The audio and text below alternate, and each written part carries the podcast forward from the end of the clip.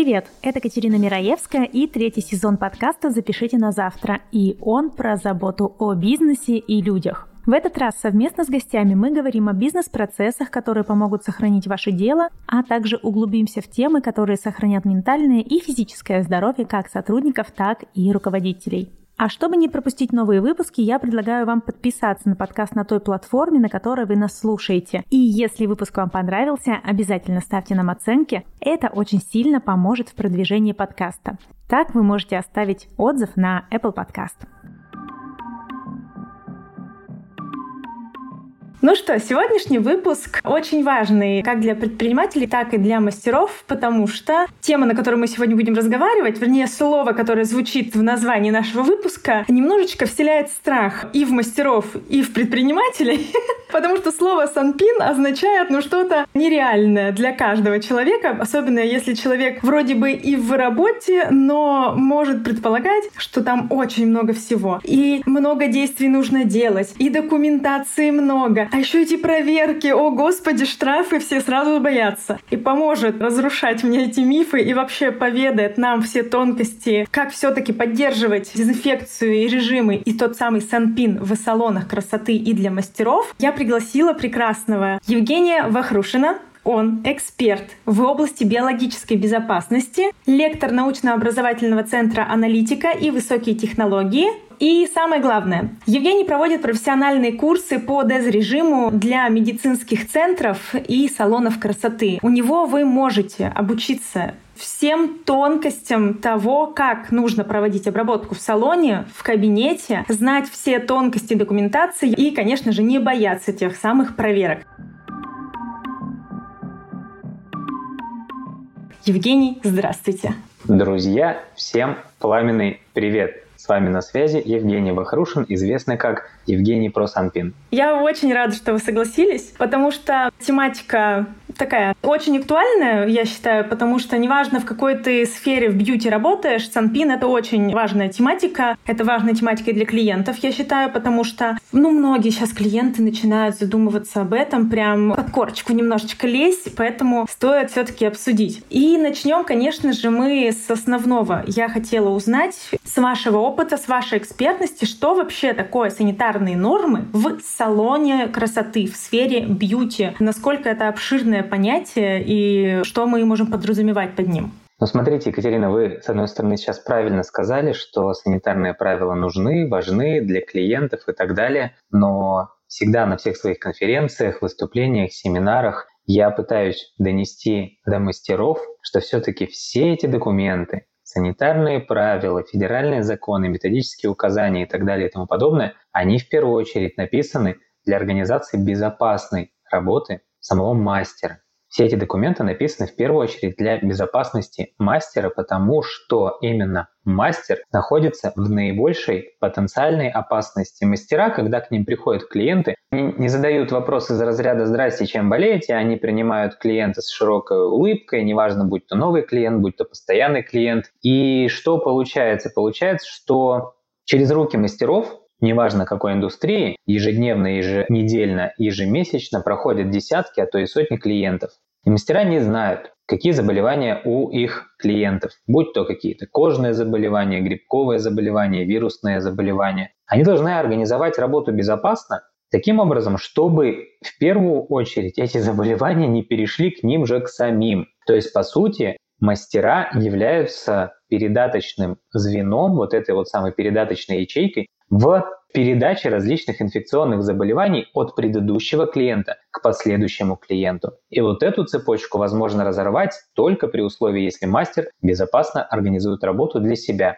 Для этого, собственно, и написаны санитарные правила. Все, теперь понятно. На самом деле, я как мастер сама прекрасно это понимаю. То есть я себя должна обезопасить в первую очередь. И действительно, ну, клиенты как бы да, но ты-то касаешься намного с большими, ну, начнем с инструментами, закончим, чем мы дышим после клиента. Это тоже очень важненький момент в наших небольших душных кабинетах, как правило, у многих. Поэтому такое. А какие правила вообще должны соблюдены быть в процессе проведения процедуры? Если мы сейчас обобщим, я понимаю, что маникюр от депиляции и от парикмахеров отличается кардинально, наверное. Или все-таки я не права? Ну, смотрите, что значит кардинально. Ногтевой сервис, подология сейчас развивается. По сути, они отличаются организацией безопасной работы в плане обработки инструментов и в плане защиты самого мастера, то есть использования средств индивидуальной защиты. Потому что ногтевой сервис, а большинство мастеров, как ни крутись, на сегодняшний день работают в аппаратной технике, ногтевой сервис — это такая очень работенка, наверное, самая пыльная в бьюти-индустрии. То есть потенциальную опасность, ежедневную потенциальную опасность для мастеров несет в первую очередь вот эта вот распространяющаяся пыль. И этим ногтевой сервис, наверное, отличается в основном, по большому счету, от всех остальных, будь то косметология. Хотя вот, с другой стороны, парикмахерские услуги, они также достаточно пыльные. Я прихожу в парикмахерскую, прошу подстричь мне виски покороче. Да? И вот эти вот мелкие волоски, они разлетаются по всему помещению, и потом мастер достает их отовсюду, откуда только можно и нельзя. Но все-таки волосы — это волосы, да, с волосами могут передаться какие-то определенные заболевания, но кожа есть кожа. Кожа, биологические жидкости, поэтому да, ногтевой сервис, подология, косметология, вот все эти услуги, они такие достаточно ответственные, я бы сказал. И в плане организации работы в целом, здесь можно объединить какие моменты? Объединить помещение. То есть независимо от того, какие услуги мы оказываем, у нас должно быть нормальное помещение, в которых оказываются услуги. Это отделка стен, это мебель должна быть соответствующая, она должна быть обрабатываемая, она должна быть устойчива к обработке моюще-дезинфицирующим средством. Я очень рад, что сколько вот я сейчас аудитов провожу, я очень рад, что я все реже и реже вижу вот эту вот замшевую тематику. Это когда велюровую тематику, когда это не только педикюра касается, да, это кушетки мастеров-косметологов, мастеров наращивания ресниц, когда, знаете, кушетка стоит обтянута замшей или велюром, чем-то очень бархатисто-волосистым. Возможно, когда-то у клиентов придет абсолютно полное понимание в плане именно и их, в частности, безопасности. Но бьюти-индустрия растет. Вот я в бьюти-индустрии работаю, получается, с семнадцатого года, а до этого занимался в основном лабораториями, фармкомпаниями, там, медицинскими организациями, организацией именно безопасной работы вот в тех сферах. С семнадцатого года в бьюти. Ну, как я попал в бьюти, вот, собственно, открыли свой салон в семнадцатом году, ногтевую сферу. Я, кстати, этим, наверное, отличаюсь от своих же коллег, кто также читает курсы по санитарным правилам. Я знаю, как это организуется не только на бумаге, а как это организуется изнутри, потому что у меня у самого действующая ногтевая студия. То есть постановка на учет, Роспотребнадзор, какие-то там заполнения журналов, сколько это занимает по времени. И когда мне говорят вот эти вот фразы, что Евгений, вот журналы заполнять по полдня, я просто делаю вывод, что, скорее всего, человек, там, мастер, администратор, они даже не пытались, потому что, ну, когда мы открыли студию с супругой, первые два месяца я админил. Тут как бы без вариантов, мы искали админа. И первые два месяца админил я, и журналы все заполнял я. Поэтому я знаю, сколько по времени занимает заполнение журналов. Это недолго, ребят, это пять-семь минут край. Вот семь – это край. И вот для чего нужны эти журналы? Это именно осуществление уже контролирующих мероприятий. То есть если обобщить вообще все сферы, парикмахерский, ногтевой сервис, косметология, бровисты, визажисты, лэшмейкеры. Что их обобщает? Их обобщает требования по подготовке помещения, обобщает контролирующие мероприятия, то есть введение каких-то журналов, контролировать простейшие даже, пардон, сроки годности препаратов, на которых они работают, контролировать сертификацию препаратов, на которых они работают. Вот это вот у всех все одинаково. Отличие есть точечное, ну да, там чем-то отличается ногтевой сервис, устанавливается дополнительное оборудование, другая обработка инструментов в плане именно режима. У нас есть различные режимы обработки инструментов. Не знаю, может, сегодня еще затронем с вами и эту тему. Ну, это потому что с точки зрения того, что вот я работаю в многофункциональном салоне. У нас есть и околомедицинские услуги, я так это называю, косметология, электроэпиляция, депиляция для меня все равно, хоть оно и... Мы не затрагиваем с одной стороны, типа, кожу, но все равно мы что-то там делаем инструментами, мы делаем. Также ногтевой сервис у нас есть, у нас есть там реснички, есть массажи. И это настолько, с одной стороны, полярные процедуры, но ты понимаешь, что обработка здесь важна. И для каждого сегмента как будто бы, ну, она чуть-чуть отличается на самом деле, но все равно имеет место быть, и это очень важно. Вот поэтому и задаются такие вопросы. А что касается парикмахеров, там вообще же очень частые вопросы по поводу там обработки ножниц. Вроде бы мы не касаемся никак кожи, но вот есть вопросики. И поэтому очень много вот таких вещей возникает, поэтому я и спросила, в чем отличие. А вообще, если разговаривать о СанПиНе, вот вы уже сказали насчет обработки стен, да, что определенное покрытие стен должно быть, это должны быть обработаны инструменты. Что касается конкретно инструментария, это большой вопрос для меня. Как определять вообще, какой инструмент обрабатывать? Это читать всю документацию или мы уже по наитию понимаем, что да, мы работаем с кожей, мы сто процентов обрабатываем все инструменты. Если мы работаем с волосами, нужно ли нам обрабатывать инструменты? Те же лэшмейкеры, да, тоже как у них проходит интересненько. В принципе, все, что металлическое, то мы обрабатываем. Все, что нужно заменить расходными материалами одноразовыми, мы заменяем. Все верно? Ну, не совсем так. Пластиковые инструменты же тоже есть. Те же самые, например, расчески у парикмахеров. Те же самые какие-нибудь валики, которыми мастера-косметологи что-нибудь разглаживают по лицу. Они же не металлические, но тем не менее они подлежат обработке. А вообще, ну, я понимаю, не все воспринимают информацию, читая документы. Я читаю документы, и, может быть, это такая некая моя уникальная способность. Я могу их перевести и доложить мастерам, руководителям, администраторам, вот всем, кто работает в бьюти, донести простым языком. Донести не пугая, не запугивая, что это все очень сложно, ребята, вы ничего не умеете, не можете, и все равно у вас будет штраф на проверке. Нет, это не так. На самом деле в санитарных правилах там все очень предельно просто и логично. Там прописано весьма четко, какие инструменты как необходимо обрабатывать. Начнем вообще, наверное, с понятия такого дезинфекция. Что это такое? Большинство мастеров, руководителей не понимают, что такое дезинфекция и кто как воспринимает это определение. Очень часто слышу, что на этапе дезинфекции не умерщвляются якобы вирусные заболевания или грибковые заболевания. Ну а для чего у нас дезинфекция, спрашивается, вообще нужна? Нет, это не так. По определению дезинфекция – это умерщвление в первую очередь вредоносных микроорганизмов, возбудителей определенных инфекционных заболеваний. То есть дезинфекция у нас носит некий такой целевой характер воздействия против конкретных микроорганизмов. И вот здесь уже на этом этапе у нас с вами появляются такие понятия, как режимы дезинфекции. Вот сколько существует инфекций, столько существует и режимов дезинфекции. Противовирусные, противогрибковые, противобактериальные, противочемные, противотуберкулезные и так далее. Это все режимы. Что такое режим дезинфекции? Это то, против чего конкретно направлена сама процедура как дезинфекция. Так вот, в салонах красоты все на самом деле достаточно просто. В салонах красоты на плечах руководителей и мастеров лежит ответственность в непередаче всего лишь двух инфекционных заболеваний. Это вирусный гепатит, то есть режим дезинфекции противовирусный, и противогрибковый, кожные грибковые заболевания. Все. И инструменты у нас с вами по санитарным правилам делятся на, я их так называю, колющие-режущие и не колющие-режущие. Вообще, глобально написано, что какие инструменты подлежат и дезинфекции, и стерилизации. Все инструменты, которыми существует возможность и вероятность повреждения как кожных покровов, так и слизистых оболочек. В этой фразе у нас кроется ответ для лэшмейкеров. Они работают в непосредственной близости к чему? К слизистой глаза. И когда мне мастера-лэшмейкеры говорят, что у нас пинцеты и мы не касаемся глаза, это все прекрасно, вы работаете в миллиметре от глаза, и ваши пинцеты порой имеют заточку лучше, чем кусачки у мастера ногтевого сервиса.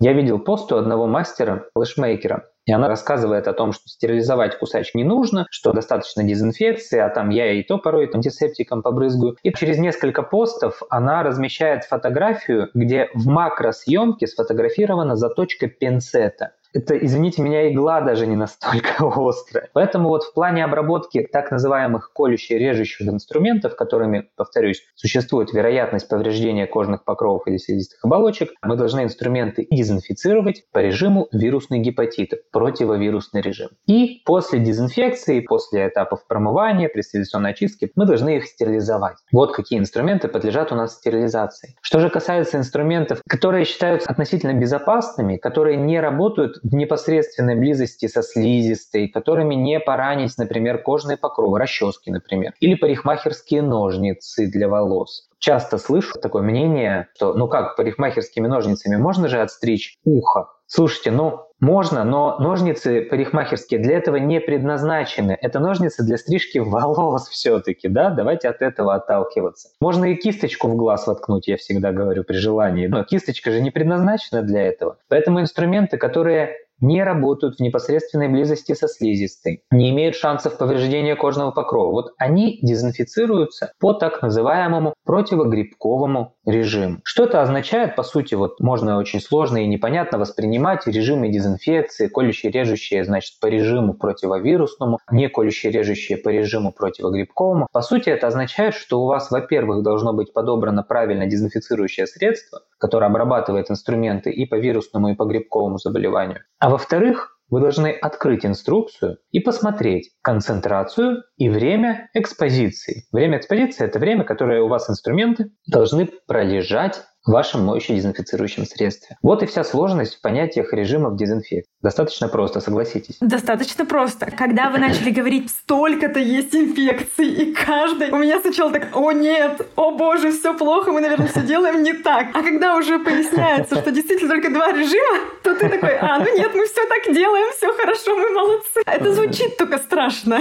Конечно, это звучит страшно, но здесь, опять же, повторюсь, важность еще и в подаче информации в том плане, что не надо мастеров запугивать, мастеров и руководителей. Во-первых, руководители — это кто? Это предприниматели. Им хватает тревоги, я вас уверяю. Мастера — это кто? Это творческие люди. Они живут в своем космосе. И что те, что другие, они находятся вот в в каком-то своем мире, и важно не внести вот эту вот тревогу в плане страха, соблюдения санитарных правил. Я считаю, что важно донести структуру, что это все несложно, что это все реализуемо. А так как у меня у самого студия ногтевая, я вас уверяю, это все реализуемо, я полностью легально работаю. Полностью поддерживаю, абсолютно. Какие бы творческие люди у нас в салоне не работали, девчонки, летающие в облаках, но если все просто рассказать, показать несколько раз, несколько раз приучить, даже самое в голове витающее, все будет делать четко и все будет понимать, поэтому все прекрасно.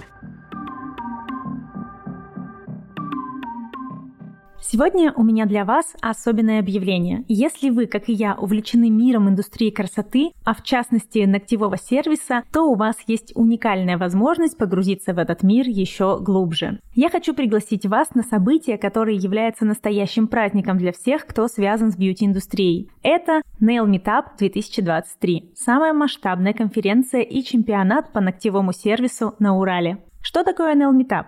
Это масштабная конференция, на которой выступит более пятидесяти спикеров не только по тематике ногтевого сервиса. Помимо выступлений вы сможете познакомиться с новыми брендами, а если вы мастер маникюра и хотите заявить о себе, на конференции пройдет чемпионат по маникюру, наращиванию и другим категориям. На конференции будет три сцены, и каждый найдет что-то по душе. На главной сцене вы узнаете о маникюре, наращивании и дизайне ногтей, а также о продвижении своего бизнеса и психологии. На бизнес-сцене вы сможете получить ценные советы для предпринимателей в сфере ногтевого сервиса. Это идеальное место для тех, кто хочет масштабировать свой бизнес или стать успешным инструктором. Но это еще не все. На отдельной сцене пройдет подологическая конференция с участием самых известных подологов России, врачей-ортопедов, хирургов и онкологов. На мероприятии вас ждут топовые спикеры, которые расскажут о новейших технологиях, секретах продвижения, работе с клиентами и многом другом.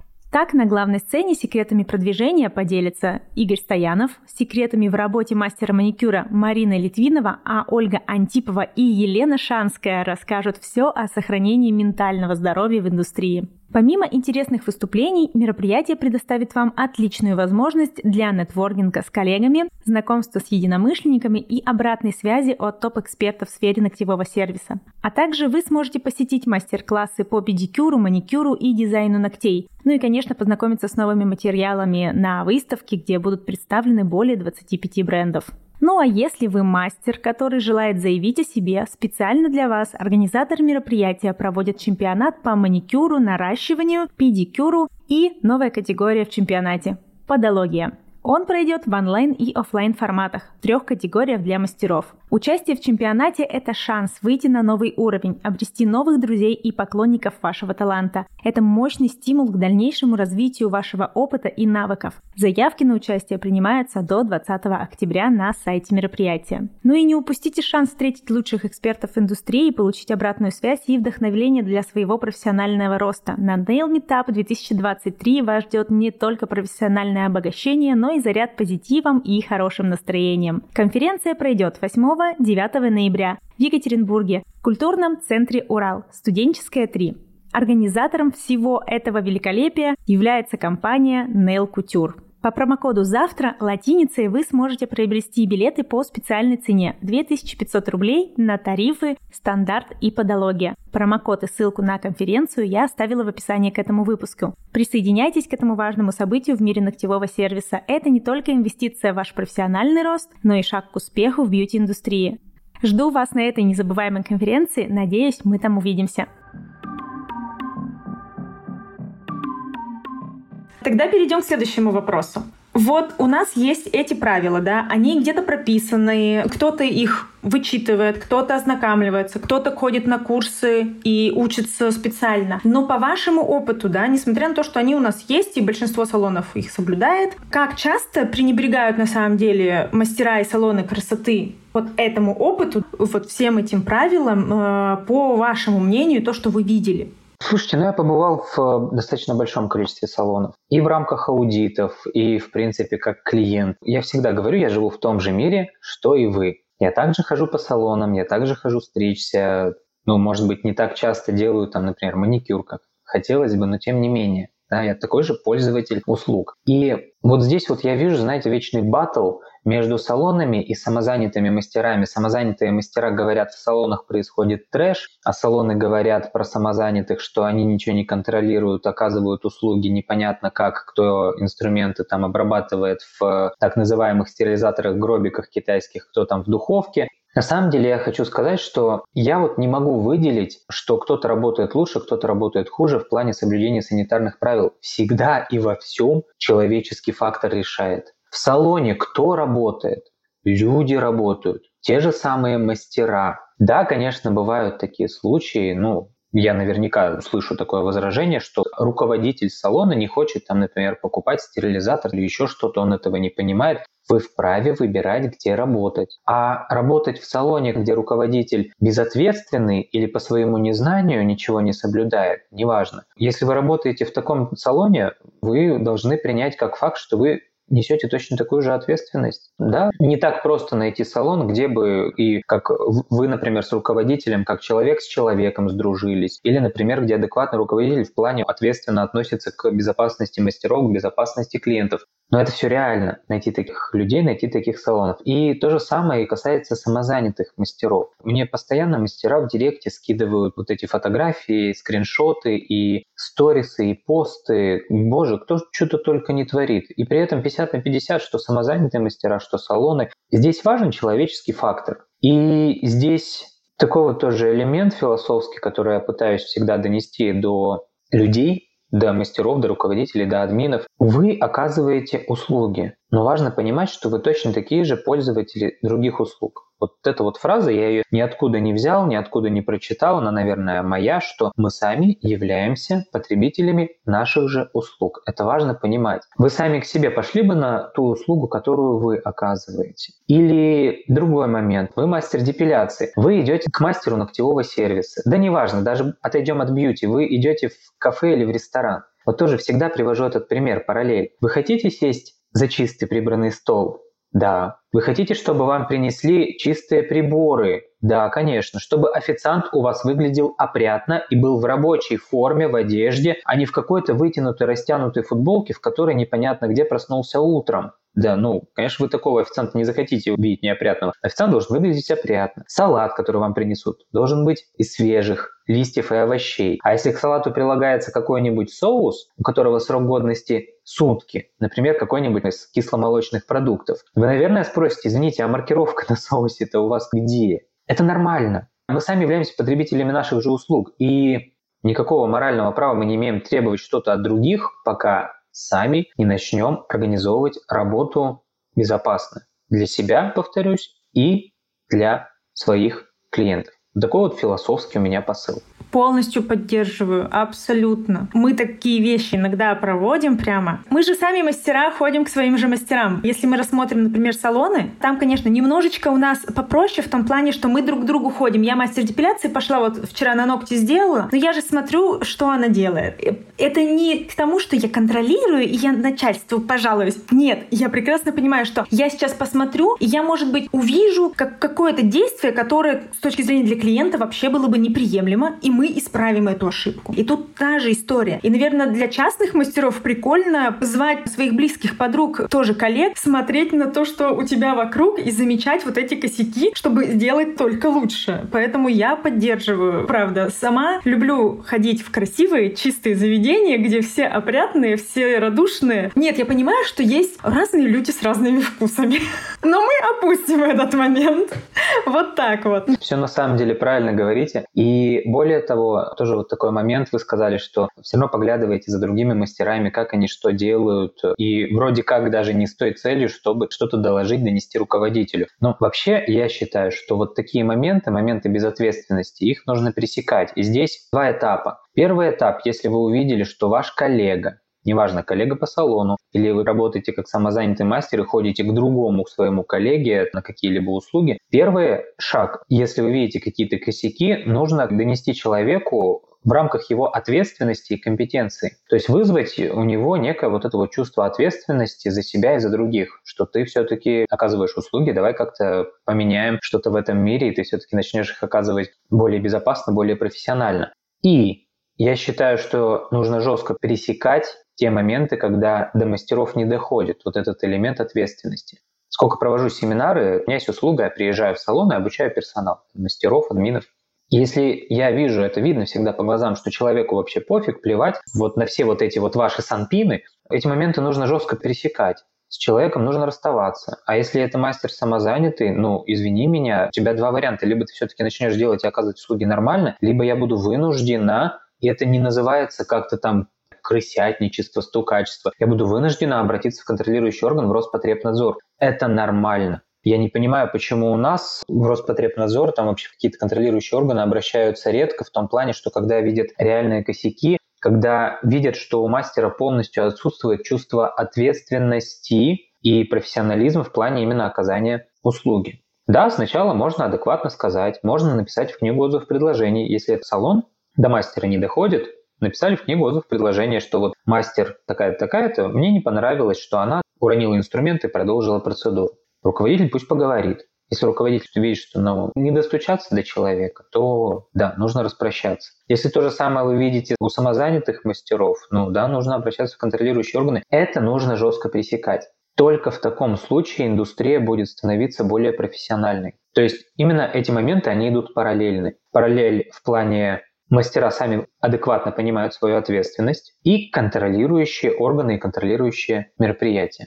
Я, честно, искренне рад, что за последний, наверное, год у меня услуга аудита в салоне, она весьма востребована. Понятно, что я рад, что это как услуга востребована, да? А с другой стороны, я рад, что появляется все больше руководителей, и, кстати, у самозанятых, меня самозанятые мастера тоже приглашают на аудит к себе в кабинет, это очень круто, что у руководителей и у мастеров возникает вот это вот чувство ответственности, что, блин, я чего-то не знаю, но я хочу, чтобы меня проверили. Я адекватно понимаю, что у меня есть косяки, не знаю свои все косяки, но хочу, чтобы меня ткнули в них носом. Пардон, как бы это ни звучало. Я очень спокойно всегда реагирую, когда я прихожу в салон и понимаю, что там полный трэш происходит. Человек меня пригласил, чтобы разобраться. Это очень круто, потому что зачастую, в процентах в восьмидесяти, в девяноста, мне потом те же самые руководители салонов или мастера, то ли в директ, то в WhatsApp, высылают фотографии и говорят: «Евгений, смотрите, было, стало». Вот это ощущение, наверное, ради этого и стоит работать мне.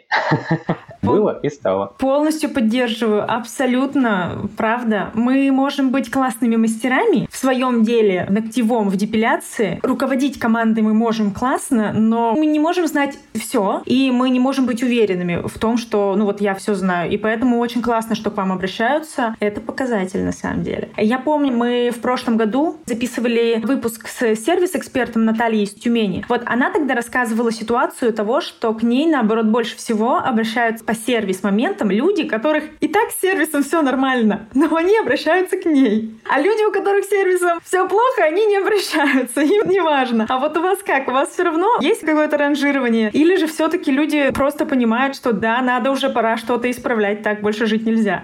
Да знаете, пятьдесят на пятьдесят, наверное. Ко мне обращаются и те, у кого ну прям вообще все, почти все зашибись. То есть, да, когда я приезжаю с аудитом, у меня еще ни разу не было такого, чтобы я не сделал ни единого замечания. Это нормально, потому что даже вот если мы возьмем такое понятие, как сертификат качества ай эс о, он же выдается не за то, что абсолютно все идеально, а за то, что компания, организация стремится к идеалу. Мелочи, зависящие от человеческого фактора или незнания, они все равно есть, не глобальные какие-то. Ну вот даже я ездил, то же самое, например, Галина Лаврова из Чебоксар меня приглашала, у нее патологическая академия. Я просмотрел, а я когда аудит провожу, я заложу реально в каждый угол. Я буквально несколько замечаний там у нее сделал, по документации, там еще почему-то, какие-то вот такие мелочные замечания, то есть глобально все полностью, работа организована была очень круто у нее, но тем не менее она меня пригласила, чтобы понять, во-первых, самой, что у нее действительно все очень хорошо налажено, во-вторых, выявить вот эти сами точные моменты. Но бывают и случаи кардинально обратные. Когда меня приглашают в салоны, ну вот месяц назад тоже меня пригласили на аудит, там просто, конечно, страшновато было, мягко говоря, тут там полотенца висят на батареях. Когда я спрашиваю у руководителя простейший вопрос: расскажите, как вы обрабатываете поверхности, как происходит вообще обработка поверхностей, неважно, текущая, генеральные уборки и так далее. Ну, она так спокойно отвечает: вот у меня там есть полотенца, я их мочу под водой и протираю. После клиента так протрем, только администратора так протрем. Да, у вас шок. У меня шок. Это, конечно, страшно. И это, конечно, безусловно, плохо, что такие салоны открываются, но позитивный момент в том, что до них все-таки доходит важность организации безопасной работы, и они обращаются, обращаются ко мне, и я налаживаю им работу, я налаживаю им структуру.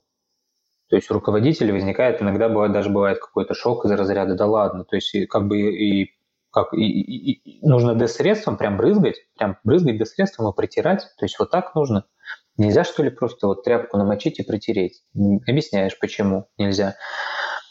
Индустрия меняется. Мое мнение, что индустрия меняется и очень сильно, особенно... Ну вот я, получается, с две тысячи семнадцатого года в бьюти-индустрии. За шесть лет-то она изменилась. А с две тысячи двадцатого года вообще, в принципе, кардинально меняется, потому что, в частности, этому способствуют и, как вы правильно сказали, сами клиенты. Они обращают внимание все чаще на какие-то моменты организации безопасной работы. И вот тоже такой важный момент... Тоже всегда о нем говорю на семинарах, на конференциях, что клиенты, они всегда растут вместе с индустрией.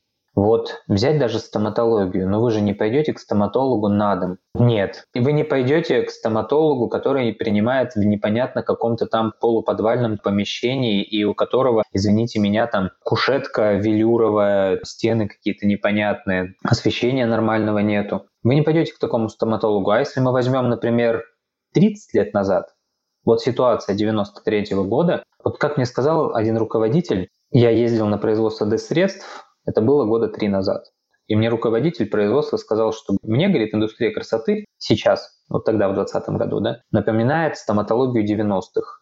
Я говорю, ну что же вы так, почему? Ну а что, говорит, у меня девяносто второй год, у меня на четвертом этаже стоматолог принимал у себя в квартире, в зале, а фрезы он стерилизовал далеко не все, потому что утверждал, что они тупятся.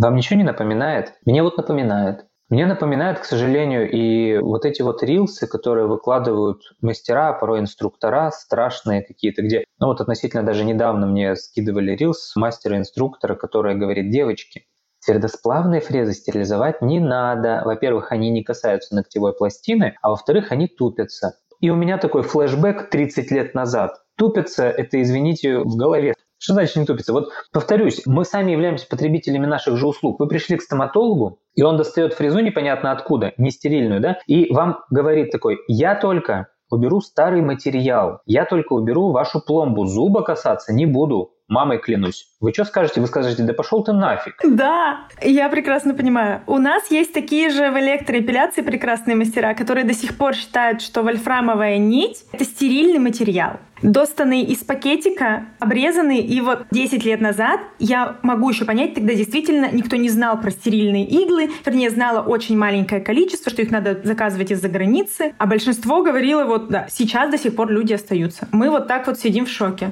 в смысле? Или когда приходят у нас иногда клиенты и говорят, а можно мне иголочку после электроэпиляции в зип-пакет сохранить, я на следующую процедуру принесу? И мы такие, что? Где вы были? Что за ужасное место? Ну, это просто нереально для нас. Просто вот, окей, когда типа моя сестра начинала десять лет назад, мы еще могли это представить, но сейчас это просто что-то из разряда вон выходящего. Да, это ужас. Ну, ничего. Меняем ситуацию, я надеюсь, в положительную сторону. Динамика есть. Я тоже думаю, что... Я считаю, что динамика даже очень отличная. Правда сказали, с две тысячи двадцатого вот так вот все. Может быть, ковид еще очень сильно повлиял. Я все-таки думаю, что есть такое. Хоть мы там и многие и работали в ковидное время в закрытых дверях, но все после этого проветривали, дезинфицировали, промывали свои кабинеты так, что мама не горюй. Вот это точно. Это все правильно. Я еще, наверное, хочу отметить организаторов мероприятий и конференций. Вот обратите внимание, сейчас почти на каждом мероприятии, почти на каждой конференции всегда стараются, чтобы был спикер, кто затронет тему санитарных правил. Я считаю, это важно, это реально круто. Не всегда, к сожалению. Да, проходят иногда мероприятия для мастеров ногтевого сервиса, для подологов. Да. Смотришь у них программу, а там как повысить чек в двадцать раз, как расшириться, как сэкономить на инструментах. Ребят, оказание услуг – это не только про деньги. Оказание услуг – это и про безопасность, и про ответственность в целом. И поэтому большинство организаторов, я считаю, это круто. Они обязательно вставляют, они адекватно понимают, что СанПиН – это нифига не коммерческая тема. То есть, пройдя курс по СанПиНу, вы не научитесь, словно говоря, рисовать френч и чек себе на триста рублей повысите. Нет. Но, тем не менее, они адекватно понимают, что это безопасность. Безопасность всей аудитории, кто приходит к ним на мероприятие. И здесь, да, реально организаторам таких мероприятий вот прям респект. Сто процентов. Для меня вообще, в принципе, что сейчас сфера вот так вот расширяется, что мы не сидим в кабинетах закрытых и тихо сам с собой, мы все-таки как-то коммуницируем и в больших масштабах коммуницируем, передаем опыт, это супер. И то, что такие люди, как вы, появляются на самом деле, которые вот берут и говорят об этом, они транслируют это, говорят, приходите ко мне на курсы, я вам все по полочкам расскажу, чтобы ты как предприниматель или как мастер не сидел, просто схватив жизнь за голову и такой, господи, что мне там делать, это все сложно, это все страшно. Нет, есть люди, которые вам помогут. Это, опять-таки, очень люблю эту фразу, что в комьюнити, в сообществе у нас рождаются очень хорошие вещи. Да. Поэтому вот вас благодарю еще а, раз. Спасибо. Давайте тогда дальше пойдем. Мы проговорили уже несколько раз, насколько сложно, несложно, и вот ваши слова абсолютно поддерживаю, что не так сложно это все делать. А что касается, если мастер или салон не соблюдает нормы, ну вот отказывается он, все. Что самое плохое вообще может произойти и с ним, и с его клиентурой, и с его бизнесом в этой ситуации? Наверное, может быть, с чем-то вы сталкивались таким, что вот упорно предприниматель не хотел, и в итоге карма сыграла. Знаете, я не сталкивался с таким, что упорно, прям принципиально предприниматель что-то не делал, не организовывал. В плане, что может произойти с бизнесом, с клиентурой, с мастерами, если глобально, в плане именно, опять же, передачи различных заболеваний, важно понимать, что как мастер, так и руководитель, повторюсь, на их плечах лежит ответственность вне передачи различных инфекционных заболеваний. Потому что салоны – это все-таки поток клиентов. Это приличный поток клиентов. То есть, во-первых, салон может стать разносчиком какой-либо инфекции.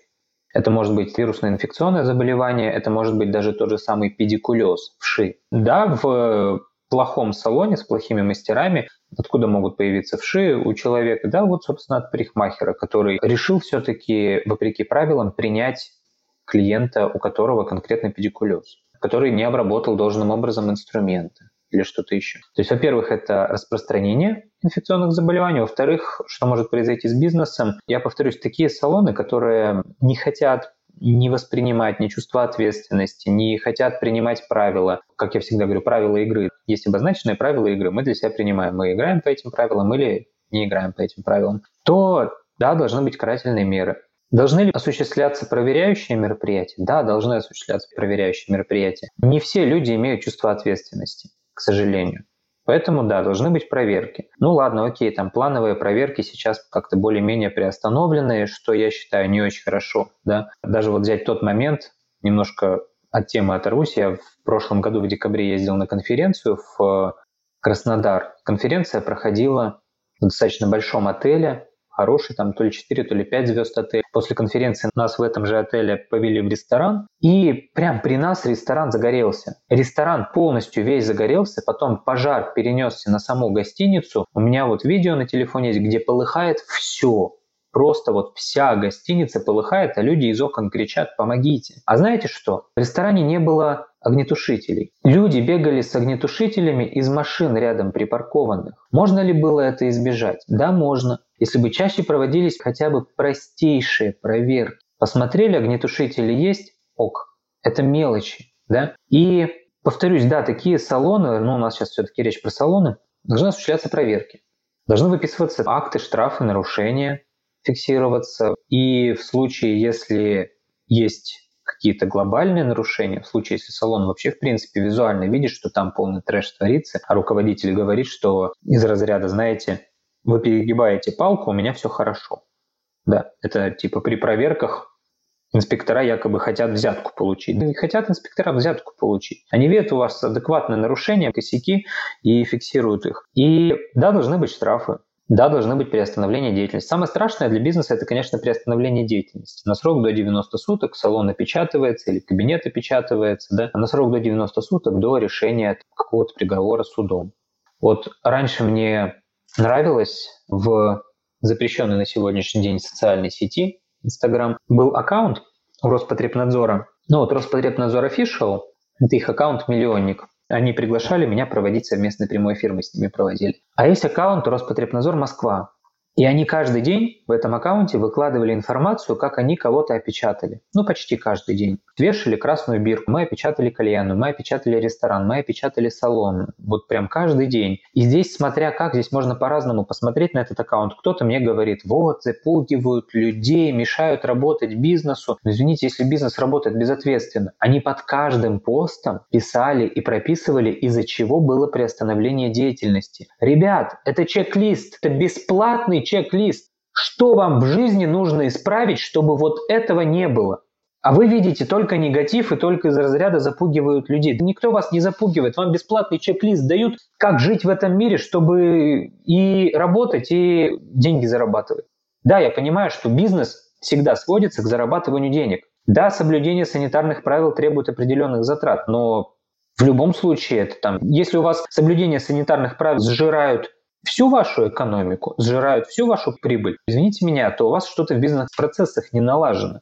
Нужно подумать не о соблюдении или не соблюдении санитарных правил. Из разряда использую там крафт-пакет дважды, аккуратно его отклею, а потом обратно приклею. Да, и такое, к сожалению, я с этим сталкивался. Нужно не о таких вещах задумываться, а нужно поменять что-то в своей голове, в своем салоне. И, может быть, задуматься, стоит ли вам заниматься бизнесом, в принципе, если закупка ДЭЗ-средств и крафт-пакетов у вас вызывают финансовые сложности. Ну, блин, ребят, это несерьезно.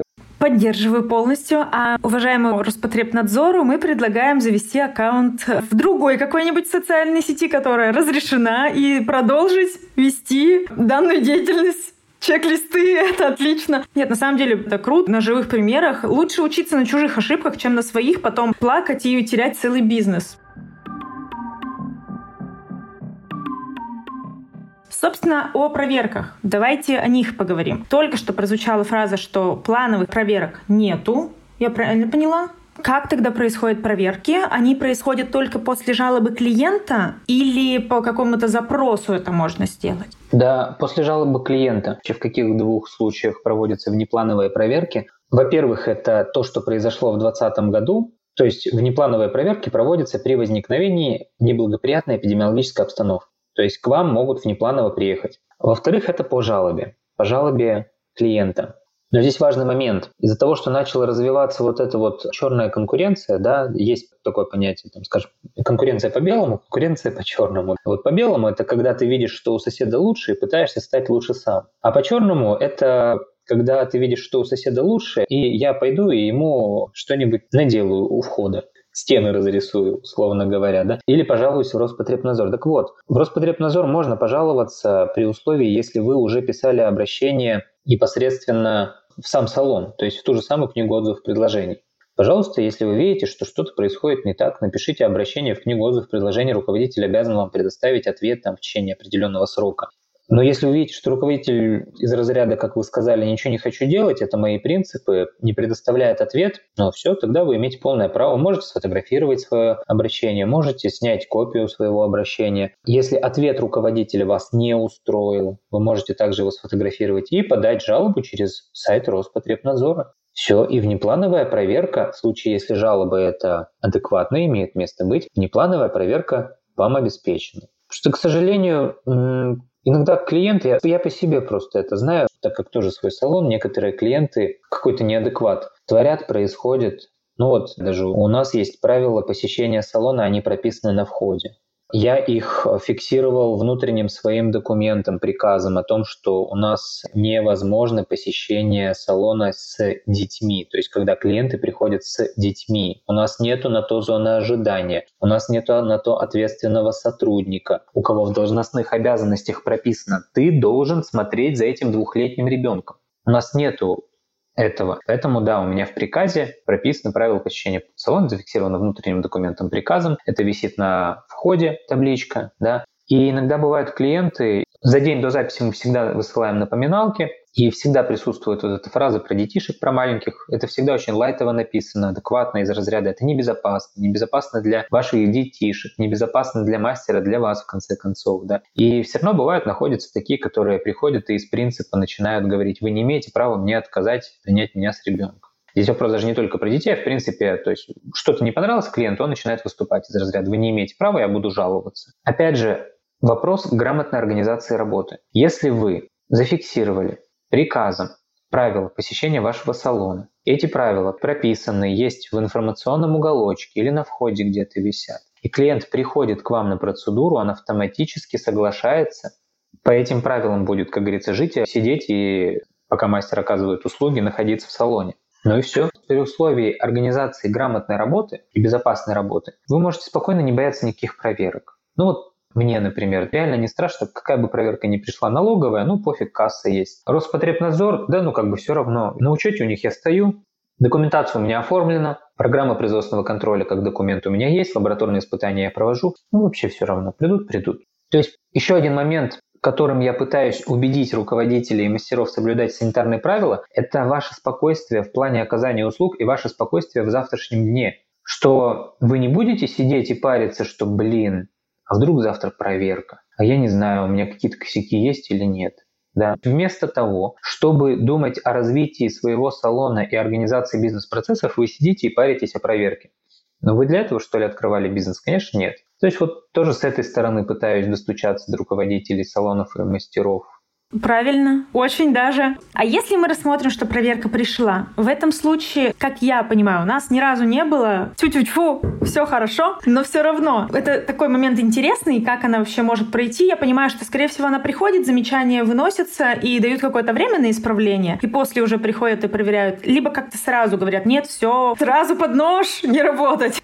Ой, слушайте, Екатерина, здесь, во-первых, я даже недавно прямой эфир на эту тему проводил. Здесь важно не попасться на псевдопроверку. Это организации, которые адекватно понимают, что салоны и руководители, и мастера зачастую боятся проверок. Они называют себя как некая ООО «Защита прав потребителей» или ООО «Роспотребконтроль» или еще как-то, или создают общественную организацию, корочки себе делают. Вот месяц назад, почему вот я аудит в салоне проводил у девушки вот с полотенцами на батарее. Да? Получилось так, что к ней пришла псевдопроверка. То есть к ней пришла клиентка, ей выполнили услугу, а после услуги она показала квиточек с надписью «Уведомление о осуществлении проверки». Там на квиточке написано «Защита прав потребителей, физических лиц, юридических лиц», там что-то, что-то еще, и маленькими буквами «ООО», что там еще. Конечно, девушка перепугалась. Она перепугалась, она начала что-то там показывать, рассказывать, ей та псевдопроверяющая клиентка выписала какие-то акты. Представляете? Сказала, что вам это нужно устранять. Если у вас не получится устранять, обращайтесь. Это еще ладно. Бывали такие случаи, когда сразу же начинают вымогать деньги. Ну, то есть говорить, вы понимаете, у вас сейчас здесь столько нарушений, что мы завтра можем вас закрыть. Мы можем закрыть не вас, а можем закрыть глаза за определенную сумму. Такое тоже случается. И вот чтобы не попасть на такую проверку, вы должны понимать, во-первых, даже внеплановая проверка она осуществляется исключительно при условии, что вас за сутки уведомили. То есть к вам либо придут и скажут, на основании чего у вас завтра проверка будет, либо вам позвонят, вежливо представятся, организация, Роспотребнадзор, в связи с чем у вас внеплановая проверка будет осуществляться. И как эти моменты отследить, кто к вам пришел? Псевдо или не псевдо? Всегда говорю, вот соблюдение простейших требований санитарных правил, оно вас выручает. Есть уголок потребителя, да? На уголке потребителя всегда, помимо всех распечатанных уведомлений, всех распечатанных реквизитов ИП, у вас в уголке потребителя всегда должны быть и должны висеть контакты экстренных служб. Телефонные контакты ваших региональных экстренных служб. И первым в списке, ну не обязан, но я рекомендую, должен быть Роспотребнадзор, потому что в первую очередь он у вас будет осуществлять проверки. Так вот, как отследить, что у вас псевдо или не псевдо? Пришел кто-то к вам, начинает корочками махать. Говорите, сейчас полминутки буквально, берете ваш списочек контакты экстренных служб, звоните в отделение, территориальное отделение Роспотребнадзора, говорите, я ИП Иванова, у нас тут какая-то проверка, можете подсказать, что это? Вам в девяноста процентах случаев говорят, что нет никакой проверки. Все, вы трубочку спокойно кладете и вежливо говорите тем, кто к вам пришел, что у вас два варианта развития событий. Либо вы приходите к нам, и мы оказываем вам услугу, либо вы мешаете нам работать, и мы вызываем тогда уже полицию. И знаете, вот я вот недавно проводил прямой эфир, мне так приятно было, мне в директ написала девушка, это было неделю назад где-то она писала мне в директ, она написала, что к ним вот так вот приходили. К ним вот так вот приходили, и она позвонила в Роспотребнадзор при них, сказала, что, ну, спросила, вот, то есть, что какая-то проверка, ей сказали, что нет никакой проверки. И она ответила, что вот тем, кто пришли, что либо вызывают полицию, либо уходите, какие-то еще варианты. Они, конечно, поворчали, сказали, что они сами придут с участковым там и так далее, но они просто ушли и больше не возвращались. Все. И она мне написала сообщение благодарственное, что если бы не ваш эфир, то я бы прям вот труханула и все бы им показала. Все свои бы косяки показала и раскрыла. И вот тут вот начинается шантаж. Поэтому, отвечая на ваш вопрос, как осуществляются проверки, вас уведомить должны. Это раз. Во-вторых, проверки может осуществлять только официальный государственный орган. Это кто? Это Роспотребнадзор. На основании чего осуществляется проверка? Он вам скажет, на основании там какой-то жалобы, да? Придет, проверит. Ну, бывают, кстати, проверки не выездные, а у вас могут запросить документы. Кстати, сейчас это стало довольно часто практиковаться. Чтобы сотрудники к вам не выезжали, вам высылаются уведомления, что в соответствии с определенными нормативно-правовыми документами, федеральными законами, санитарными правилами, у вас запрашивают программу производственного контроля. Чаще всего запрашивают именно этот документ. Называется он программа производственного контроля. Это документ, в котором вы прописываете, как у вас, в принципе, организована работа, что у вас есть, что у вас нет, там, вентиляция, свет, освещенность и так далее. Все мероприятия, которые вы проводите в салоне. Но зачастую нам руководители... Кстати, самозанятым мастерам тоже высылают. Мне в директ писала девушка самозанятый мастер и фотографию этого уведомления. Значит, что произошло? Значит, какой-то клиентке что-то не понравилось. Условно говоря, что на процедуре вместе с ней на столе еще находился кот или собачка, или у У мастера на коленях сидел ребенок. Я серьезно говорю, я видел такие сторис, мне пересылают, это ужас. И просто клиентка написала жалобу в Роспотребнадзор. Все, высылают уведомления, мастера с большими круглыми глазами или руководители, а что за документ от меня хотят, а что за программа производственного контроля, мы не занимаемся производством, мы наводим красоту людям.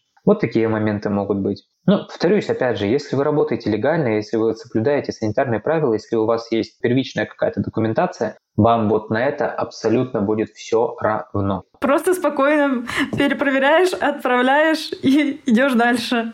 Поэтому спасибо большое за такую информацию важную. На самом деле, вот мы не сталкивались, слава богу. Я думаю, что для многих сейчас, кто слушает, кто руководители, кто мастера, они будут вам тоже благодарны, если вдруг к ним придет такая проверка, в кавычках. И для меня это что-то новое. Мы не сталкивались, поэтому, ну, мошенников сейчас действительно много. А такой вид я вот впервые слышу, поэтому благодарю.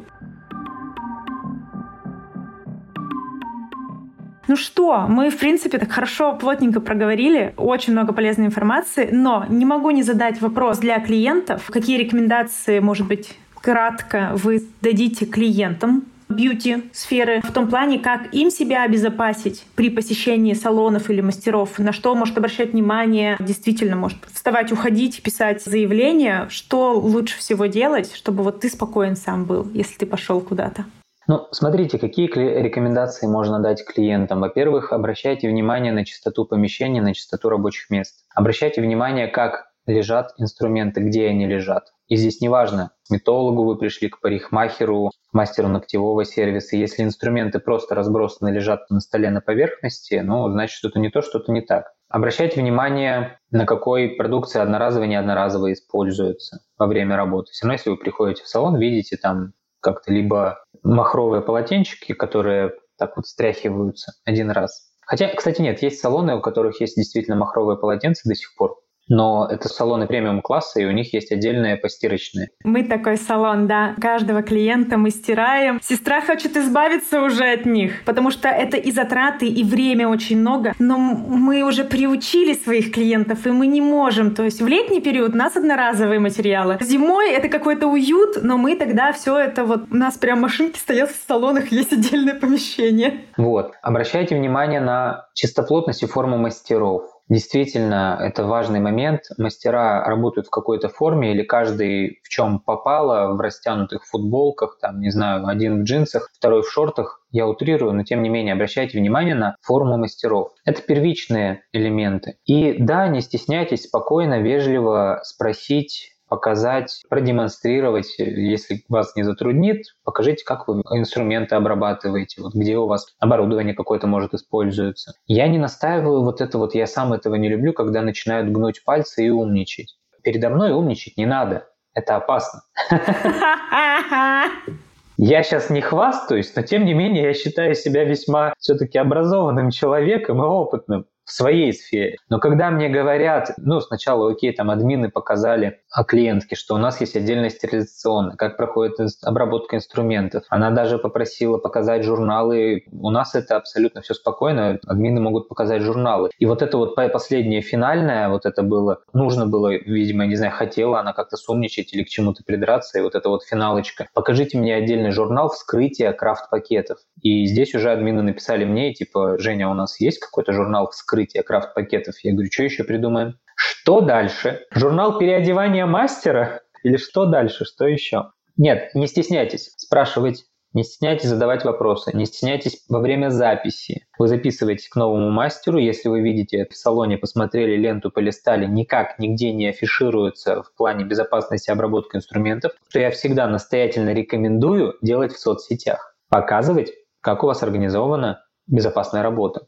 Если вы видите, что в то место, куда вы записываетесь, это никак нигде не афишируется, не обозначено в соцсетях, ну, задайте вопрос вежливо админу, а скажите, пожалуйста, как у вас обработка инструмента, что делаете, как делаете, какое оборудование у вас. Это нормальные вопросы. Это нормальные вопросы на сегодняшний день. Рано или поздно бьюти-индустрия, она выйдет на профессиональный уровень, когда эти вопросы мы не будем задавать. Это будет как к стоматологу. Мы пришли и не спрашиваем стоматолога, а какой у вас модель автоклав? Ну, блин, в стоматологию пришли. Это уже как само собой разумеющееся. Тем не менее, кстати, слушайте, я даже в стоматологии был, где мне вежливо во время записи сказали, что мы можем вас провести, показать через дверь, через стекло, мы можем показать, как у нас проходит вся обработка инструментов. Ну, мне это интересно. Я такой, ну да, слушайте, покажите. Они провели меня в помещение на первом этаже, у них недалеко сразу от ресепшена. И там, значит, дверь, стекло, и вот, смотрите, у нас вот здесь вот у нас емкости специализированные, там у нас стоит автоклав, там, значит, запаиваемая машинка, тут у нас то, тут у нас это, тут раковины. То есть у нас вот все организовано, все безопасно, там внутри работает человечек, кто всю обработку инструментов осуществляет. Это выглядело так круто и профессионально.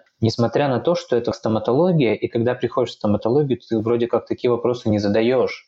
Но когда даже в стоматологии это демонстрируют, это круто, поэтому демонстрируйте и вы. Поэтому, если уж стоматология это демонстрирует, демонстрируйте и вы. Показывайте ваш профессионализм. Вы вкладываете свои деньги, свои финансы, усилия и труд, и нервы в организацию безопасной работы. Вы обучаете мастеров, вы учитесь сами, закупаете профессиональное оборудование, там, будь то стерилизаторы, будь то какие-то ультразвуковые мойки, да даже те же самые там вытяжки для педикюра. Покажите это, расскажите об этом своим клиентам, и они не будут ходить куда-то в другое место за маникюр за сто пятьдесят рублей, потому что они будут видеть и задумываться о том, что, блин, это же все-таки мое здоровье. У меня такой посыл. И к клиентам, и к мастерам. Спасибо большое. На такой прекрасной ноте я хочу немножко закончить, но не могу не спросить последний вопрос. Недавно начала его спрашивать. В бьюти работаете давно, как я уже понимаю, все равно. А поэтому что для вас вообще бьюти-сфера? Ну, на сегодняшний день, знаете, это стало частичкой меня, это стало частичкой моей работы. И, как бы это сейчас не прозвучало пафосно и философски, это стало некой моей, может быть, даже целью в плане, если у нас есть какая-то возможность сделать этот мир лучше, то, да, начинайте, как говорится, с себя, меняйте там что-то и в других сферах. Вот у меня искреннее желание улучшить бьюти-индустрию, у меня искреннее желание улучшить сервис. Но сервис не в том плане, что подавать вкусный кофе, а сервис в плане организации безопасной работы. Так что бьюти стало некой моей, скажем так, целью, над чем я работаю в плане ее улучшения. Вот так вот философски звучит. Здорово. Ну что, я очень сильно благодарю. И на этой ноте мы можем прощаться в целом. На самом деле, можно что-то посоветовать мастерам. Слушайте, ну у меня такой посыл всегда для мастеров. Не надо ничего бояться. Как бы вам ни казалось сложно, вот эта тематика санитарных правил, я вас уверяю, все это можно организовать достаточно быстро и просто. Нужно только взяться. Если делать это шаг за шагом, если вам сложно, обращайтесь к профессионалам. Не стесняйтесь обращаться за помощью, даже если вы работаете пять, десять, пятнадцать лет в индустрии. Если у вас возникло некое понимание, переосмысление в организации своей работы, это уже круто. Меняйтесь, становитесь лучше, ничего не бойтесь. Не бойтесь брать на себя ответственность, на свои плечи, и идите с этим дальше. Так как-то жить честнее и проще, в принципе, в нашем мире. Спасибо большое. Я еще раз благодарю за то, что вы согласились. Важная тема, которую освещать сто процентов, считаю, нужно, и грамотных специалистов нужно привлекать к этому. Поэтому спасибо за встречу. Спасибо, что позвали, Екатерина. Взаимно. Это был подкаст «Запишите на завтра». А я, Катерина Мироевская. Спасибо, что дослушали этот выпуск до конца. Если он вам понравился, ставьте свои оценки на Apple Podcast, CastBox и сердечки на Яндекс.Музыке. И если вы хотите глубже погрузиться в тему безопасности в бьюти-индустрии или улучшить этот аспект в своем салоне, то в описании к выпуску мы оставили ссылку на онлайн-курс Евгения. Ну и напоминаю, что у «Запишите на завтра» есть телеграм-канал, в котором мы рассказываем о процессах работы над подкастом и делимся экспертным мнением от наших гостей. Mm-hmm. Наш подкаст выходит на всех актуальных платформах. Подписывайтесь, чтобы не пропускать новые выпуски. Всех была рада слышать. Пока-пока.